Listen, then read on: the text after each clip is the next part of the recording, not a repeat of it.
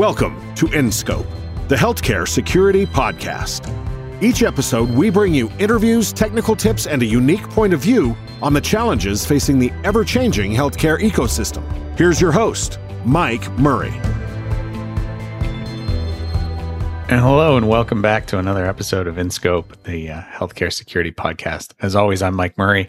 And again, this episode, I'm really lucky to be joined by two members of the Scope team Jeremy Richards and John Daniele. In our last episode, we talked a lot about year in review for 2020. In this episode, it's time to talk a little more about 2021 and where we see the world going. And amazingly, between the recording of the last episode and the recording of this episode, we have had some major things happen out in the world that I think will probably impact the conversation around 2021 specifically the attack against the SolarWinds infrastructure by who everyone seems to be attributing to the Russians, although I, I don't know if how solid that attribution will turn out to be. But guys, maybe we just jump right in and start talking about attackers in 2021. How how does what's happening with uh, with the SolarWinds stuff, with FireEye's compromise? What does that presage going into 2021? And John, I'm going to throw this directly at you first, and then maybe we'll just see where we end up. But uh, I feel like this is this is some big events in December that might have some big impacts next year. Absolutely. I think the biggest one is the SolarWinds hack and related fallout. This was a pretty eventful occurrence that I think the the full scope and scale of that that attack still hasn't been properly evaluated. But at first blush, it appears that tens of thousands of organizations, victims, targets may uh, may have been affected by this breach. So it certainly presages more attacks in 2021 against managed services providers, and not simply because of any information that they necessarily have, but because they're a conduit to their victims which are the actual targets of, of attack. We've already seen, with respect to the COVID 19 vaccine distribution plans, IBM had reported a phishing campaign that was detected against organizations involved in the cold chain or cold storage supply chain for the distribution of the COVID vaccine. So we've already seen evidence that supply chain attacks are on the rise. And certainly in the years leading up to 2020, they've been on the rise. But I think that the full impact of those supply chain attacks have not really been felt. I think uh, leading into 2021, we're going to feel the full impact of what it means to have a compromised supply chain across a wide variety of different industries. It's interesting. I mean, people have been talking about this for years, and people have been saying supply chain, supply chain, supply chain. I mean, I've had this conversation with so many people. And yet, this is the first time that I think everyone's really waking up to the reckoning that can be an attack on the supply chain, you know, and especially if you think about healthcare, so many of those medical device manufacturers in the supply chain could potentially be compromised and and have some of this same sort of thing, right? It doesn't have to be a technology company like SolarWinds. It could be an EMR company or a medical device manufacturer or someone who provides those services. And we're going to see a lot in 2021 about the insecurity of all of those vendors. Uh, a friend of mine who, who worked for me at, at GE used to talk about inheriting other people's failures and I think that that's a world that we've we're starting to wake up to. Do you? What do you guys think? So, just to to take this back uh, for a second to the supply chain issue, I think so. There's no surprise that uh, FireEye was kind of first to the table or f- first to detect, you know, that they've been compromised, and uh, a lot of respect for how they handled it. Uh, I think it was uh, pretty classy uh, act to have such a timely release of detection signatures. So, for listeners that don't know, FireEye has a red team and they have a collection of tons of tools to do intrusions. And they released detection signatures for their own tools very, very quickly after they were compromised. I think we've whatever uh, attribution you want to do we've got an actor that has shown that they're proficient in attacking supply chain and laying low. So I, I don't think we've even kind of begun to see what the impact is and that you know t- 2021 sure we're going to find out some of the the noisy stuff but I, I doubt we'll ever know the true extent of the compromise in terms of inheriting problems that unfortunately seems to be the the CSO or the CISO cycle where there is a breach and then there's change in in leadership and that's exactly what happens you know there's inheriting a mess that needs to be cleaned up. All right let me take us in a different direction because i mean how many times have we talked about ransomware on here? It would it feels remiss to not talk about ransomware gangs going into 2021 i mean we've seen some really interesting ransomware things over the over the course of this year. Obviously we three have talked about it on a couple of podcasts. But with that where do you two see it going? Where's what's the next thing in the world of ransomware well the fbi just had a uh, statement today. So there was a, a recent article saying that the Doppelpaymer ransom gang is now routinely harassing victims who refuse to pay. So they're actually calling them on the phone and harassing them. So there's that that's new and emergent. I'm guessing that the a friend of ransomware is urgency. So definitely ransomware around the supply chain of uh, an upcoming COVID vaccine. So, looking at industries that are going to be involved in that global effort of, of distribution being high value targets. I think it's an interesting trend that you've got cyber criminal gangs now escalating their actions and activities against uh, their targets. It may be an indication that targets are perhaps paying ransoms less frequently and so the gangs need to up the pressure in order to uh, continue to receive those payments. You know, this is their their business model after all. They will hold data at ransom, and the victims need access to that data and will agree to pay. And the ransomware gangs promise to provide the keys in a very reliable way. And after all, they've built up their own supply chain network to provide reliable access to keys and they've got great help desk and support. Um, so there's that, but perhaps there's an increasing trend in in not paying because if the data is going to be breached and publicized anyway, which is something that ransomware gangs had done, perhaps that in itself was a strategic blunder because if everyone knows that well they have the data and they could release it at any given point in time then what's the point of paying the ransom? Because i could never truly trust that that data is never going to hit some underground market. So i kind of think that what happened uh, in the latter end of 2021 when ransomware gangs declared that they were going to escalate and publish data i think that was a strategic blunder to their business model and clearly it's having an effect because they're scrambling to find ways of pressuring victims and resorting to street level tactics is, I think, an indication of weakness. And DDoS as well. You know, they've started to, you know, don't pay your ransom and you end up getting DDoSed as well. I told you guys both this, and and and I want to bring it into this conversation. I think what I'm hearing you both say, and I, and we've heard it from some of our of the folks we were talking to on the customer side as well, is people are preparing for ransomware authors to become more creative.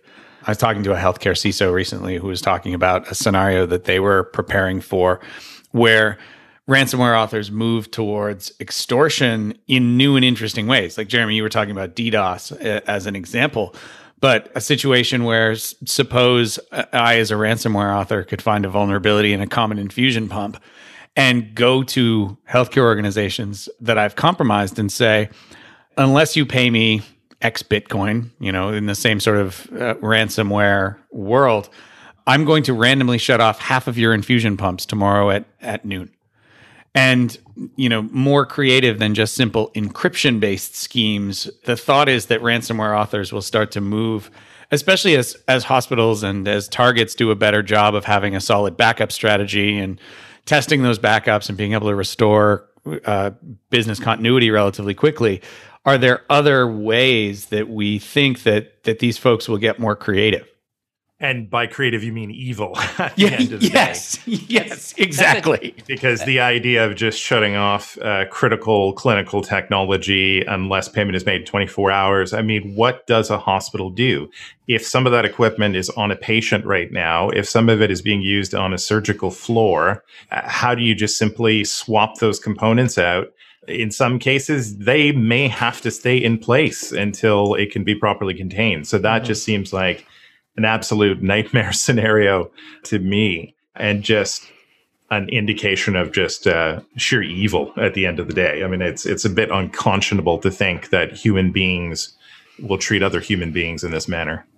It's true, but I, I think if 25 years in security has taught me anything, it's my my level of ability to anticipate how evil some humans will be to others is dwarfed by the actual reality of the situation as much as that makes me sad at times. And uh, it's true. I mean, the bad guys are bad people in a lot of situations.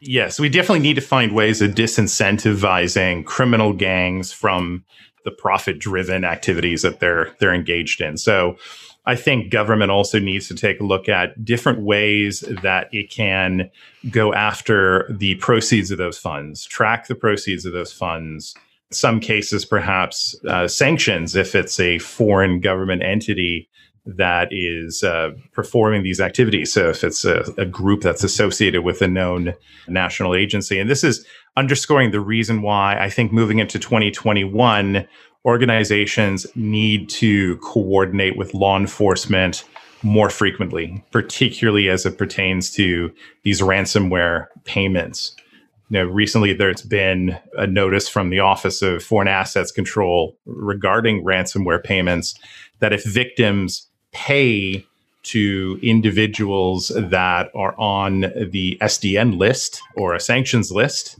that they themselves will be open to prosecution and, and liability. And I think that just behooves organizations to work with law enforcement, especially if they are considering a coordinated payment to a ransomware gang. It's uh, it's a critically important thing to think about. It also underscores the fact that now your cybersecurity strategy also has to include risk-based sanctions compliance programs to cover ransomware payments. So that is an entirely new thing that's emerged within cybersecurity. We've never had to think about it and especially in healthcare, right? Not, you know, if you're a government CISO, maybe you've thought about some of those things traditionally, but the CISO for some hospital in uh, middle America or middle Canada has probably never had to even consider some of these really international problems that have started to, to come up. And uh, so I want to take us in a different direction because, you know, we could talk about attackers and, and bad guys all day and depress ourselves. But I think 2020 has has seen something that I'm curious to see what you guys think about where we're going to go. Um, if we had been sitting here 12 months ago having the same conversation, we would have never been able to predict the amount of remote and outside the four walls of the hospital changes that have happened during the COVID pandemic, right? You know, the hospitals that we talked to uh, going from everybody inside the building to everybody at home over the course of a weekend going from I, I, heard a statistic at the HIMSS conference a couple of weeks ago. They were talking, I don't remember which which hospital CISO it was that was talking. And they said that that they were seeing a few hundred telemed patients a week uh, before COVID started, and now they're in the tens of thousands of remote telehealth patients a week. Obviously, that genie's not going back in the bottle. But what else do you guys see? I mean, we we've talked about uh, the move to the cloud and a lot of infrastructure. What do you guys think the themes of 2021 are going to be in terms of technology, especially, and and that sort of digital enablement of healthcare? So, I think we've already been seeing EHR moving to the cloud in conversations that I've had with several individuals. We've seen projects for getting cloud native EHRs with all of this remote work, I think there's um, a high chance of having uh, EMR focused phishing. I think one of the interesting things there is uh, how many of our healthcare CISO friends don't think of EHR as a primary attack surface for them. And traditionally, the EMR has been the realm of the the privacy team and the compliance team. And i think more and more uh, you know i i completely agree with you there jeremy. I think i think 2021 is going to see attackers start to really understand the value of the emr in the modern healthcare system.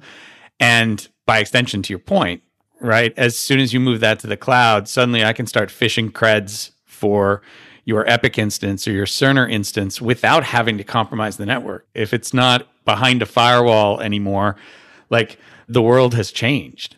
And I think we're going to see my prediction. Mm, you know, I, am letting you guys be the predictors on this one, but my prediction that I'm going to throw in for 2021 is I think more and more the healthcare CISO community is going to start to realize that the EMR is not just a database of records, but is an incredibly important, you know, operating system for the modern hospital.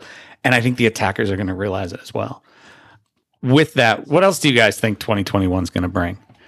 Well, one of the things that I was going to mention with respect to EMRs, EHRs, is I think it underscores the fact that API security is going to be something that we're going to have to think about in 2021.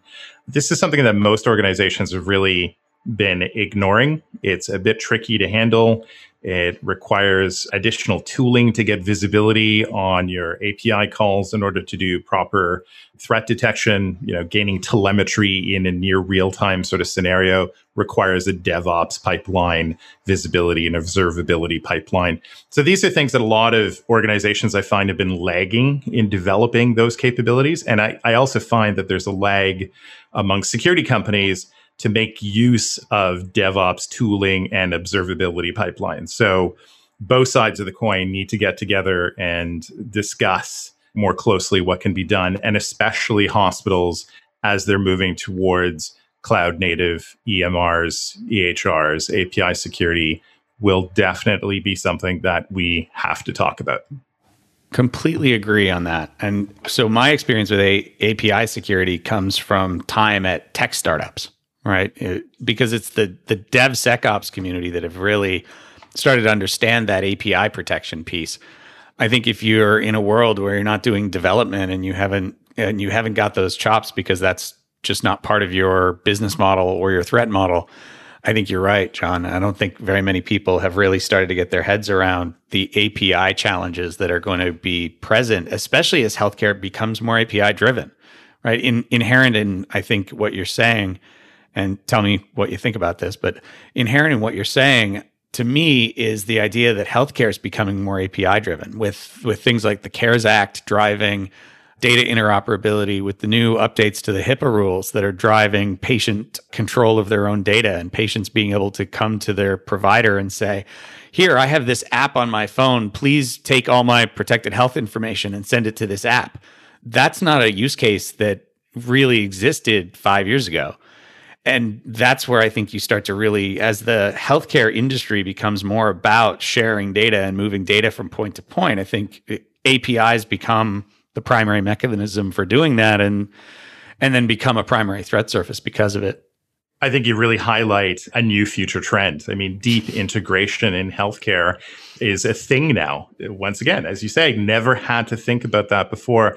But as we have sort of larger and larger networks of hospitals as well, um, deep integration across the clinical technology environment with medical, OT, IoT, and the need to gather telemetry and share it broadly, and also mix in other relevant sources for diagnostics I think is um, is something that uh, that definitely is a, an upward trend as we move to the new year. So speaking of a, uh, APIs, I'm really expecting uh, attackers to start pushing on models that, that we're developing in the security space. So malware authors have been doing it for a long time. They'll uh, look for strings that people uh, or the, that models are are hitting on by slowly taking them out and and you know continuously hitting an API, the VirusTotal API. They'll selectively take out strings until they're able to bypass detection. So this is an example of how they're attacking these models via an API. They're they're basically doing blind SQL injection or or a they're enumerating or doing principal component analysis on the model. They're trying to find out what pieces of the binary end up triggering the model. I'm expecting us to see a lot more of that. So, uh, from an, an attacker's perspective, they're already doing things that try to get out of log windows. If they know that logs are rotated on a on a two week basis and you know your SIEM isn't able to query back past two three or four weeks to correlate events they'll actually uh, spread events over over long uh, periods of time. So i expect as attackers begin to learn how these anomaly detection models work in SIEMs that they're going to attack those directly well, one of the things that uh, you had brought up in an earlier conversation is the availability of a lot of the models that modern security technology are using in order to drive that outlier and anomaly detection and having those models available and accessible widely across the research community is also a bit of a concern because from an adversarial perspective if i can run that model on my own neural net that i've trained i can find uh, peculiar ways of evading that uh, that model for that kind of detection. So maybe you can talk a little bit more about that because that was a fascinating conversation that we had uh, a day or two ago Actually, John, that was me. Um, it was me that was bringing that up because um, I was talking about an old friend of ours that uh, named Kevin Mahaffey, who was one of the founders of a company called Lookout, where I used to be the chief security officer, and Jeremy used to work as well. The idea of adversarial machine learning and and attackers getting access to models is one of the reasons that we've been so protective of of our models and and keeping them in the cloud and keeping them in places that only we have access to because as soon as the adversary can can control both inputs and outputs to that model, you start to be in a situation where the adversary has the advantage. And with that, I know Jeremy spent more time thinking about this than me, but I stole that one entirely from uh, from someone smarter than me. In this case, Kevin. So with that, I wanted to talk about one last thing in terms of prediction because I think it's an important one this year has changed the business models of a lot of our customers, especially during the COVID times. Folks have gone, you know, had to cancel electives and and had to do a lot of things that that really impact revenue. And unfortunately, uh, healthcare is largely something that you can never go back and make it up, right? If you didn't do a knee surgery in March, you, you can do that knee surgery in June, but it's not like you have more doctors and more oper- more time on the operating room, right? The operating room's booked full every week. It if you lose a week of bookings, you just lose that revenue. How do you folks how do you guys see the security implications of of some of that business change, you know, especially moving into 2021 with another wave of COVID and, you know, many more months of potentially having challenges with ICUs and the thing and, and the like. What do you guys see in terms of cybersecurity and in terms of uh, of that landscape? So maybe this is naive for me to think, but I, I do definitely feel that the healthcare industry understands that security is a priority and there will be budget for it it would you know security is still going to be top of mind i think though what's what's going to happen is there's going to be more expectation out of that budget. And um, you know there will be trimming the fat and there will be consolidation in tools and and probably also you know consolidation in the healthcare delivery organizations as a whole. But um, i just see a demand for consolidating tools and making use of of what what you have in place. Here's something that i'm thinking about as well. Perhaps uh, digital transformation becomes more important right now. Because if you think about cybersecurity in healthcare, there is a lack of telemetry. There is a lack of data and information that can be used to build out good detection models and things of that sort. And the reason for that is because we don't have the ability to gather the data and information required to build really, really good detection and you know that's that's a problem that scope security is specifically tackling. You know how do we build detection specifically for things and threats that we see within the healthcare environment?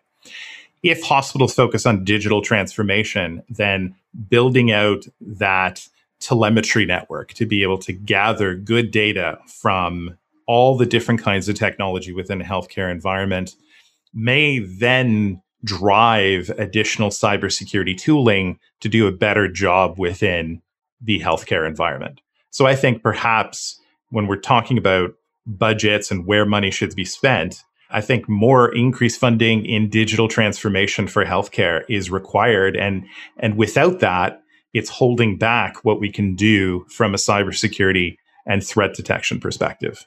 So digital transformation becomes really important. I think there's another piece that you just brought up that's really interesting, John. And this is a conversation that I've had with a bunch of folks on the regulatory side is that this is hopefully maybe 2021 will see some change in this way, but exactly what you were just saying about that telemetry thing. FDA released pre-market guidance for cybersecurity for medical devices in 2014. They released post-market guidance in 2016, right? And and that really speaks to you know how you design and build the, the medical devices from a secure perspective as well as how you effectively for lack of a better term how you issue patches and how you make sure that when a vulnerability is found it doesn't linger in the environment. The one thing neither of those standards talks about is exactly what you were saying which is how you monitor those things for security operationally. There are no standards for that and i think the medical device manufacturers themselves uh, don't have that answer. From my experience in my time at GE and uh, and knowing a lot of folks in that space, it's not like there's been a proposal for this is how medical devices should should log and should report on security incidents against themselves yet. And so even if you have all those devices and they're designed securely, monitoring them and operating them securely is a real challenge. And hopefully that digital transformation effort can move us that way. Guys, with that, I'm going to wrap us up. We we were way longer in our predictions for 2021 than we were in our review of 2020, but uh, thank you both as always. You, you guys know this is my my favorite time to record podcasts is just hanging out with the two of you. And so, to all of our listeners, uh, hope you had a happy 2020. It's been a very odd and strange year. I'm sure 2021 will have lots of surprises for us, and hopefully we're going to play this back in early December of next year, and the three of us are going to laugh at ourselves and uh, have have a glass of wine or a cocktail while we listen to how ridiculously wrong we've all been in all of our predictions. If we had done that last, if we had done this podcast last year, I'm sure our predictions for 2020 would have looked ridiculous in light of how 2020 worked out, and this podcast will probably end up the same, but thanks again, guys, for dropping in and doing this. And uh, hopefully, our listeners got a kick out of it. Thanks for having me. Take care. Happy holidays, everybody. Thanks for joining us for this episode of InScope. To make sure you never miss an episode, hop on over to www.scopesecurity.com to sign up. Or you can listen on Apple Podcasts, Spotify, or Stitcher. And if you have ideas for topics, guests, or technical tips, please contact us at podcast at scopesecurity.com.